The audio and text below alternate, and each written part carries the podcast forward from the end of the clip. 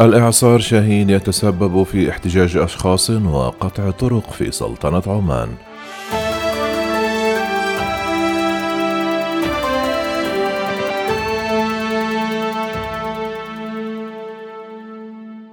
تسبب إعصار شاهين الذي وصل إلى سواحل سلطنة عمان الأحد في احتجاز مواطنين داخل مركباتهم وقطع طرق رئيسية بسبب الأمطار الغزيرة والرياح القوية المصاحبة له.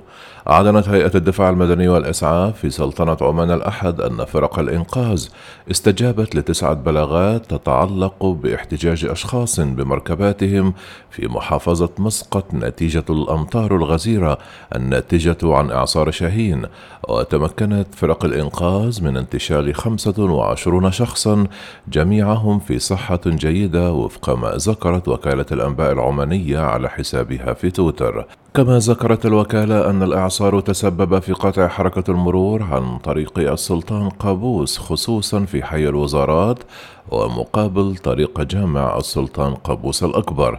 وطلبت هيئة الدفاع المدني والإسعاف مستخدم الطريق أخذ الحيطة والحذر واستخدام مسارات بديلة.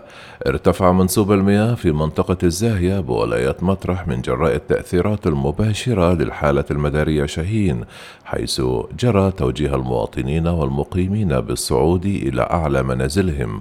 كما شهدت محافظة مسقط أمطار شديدة الغزارة من جراء التأثيرات المباشرة للإعصار وأفادت وكالة الأنباء العمانية ببدء سريان وادي عدي ووادي الخوير مشيرا إلى احتمال سريان معظم أودية محافظة مسقط.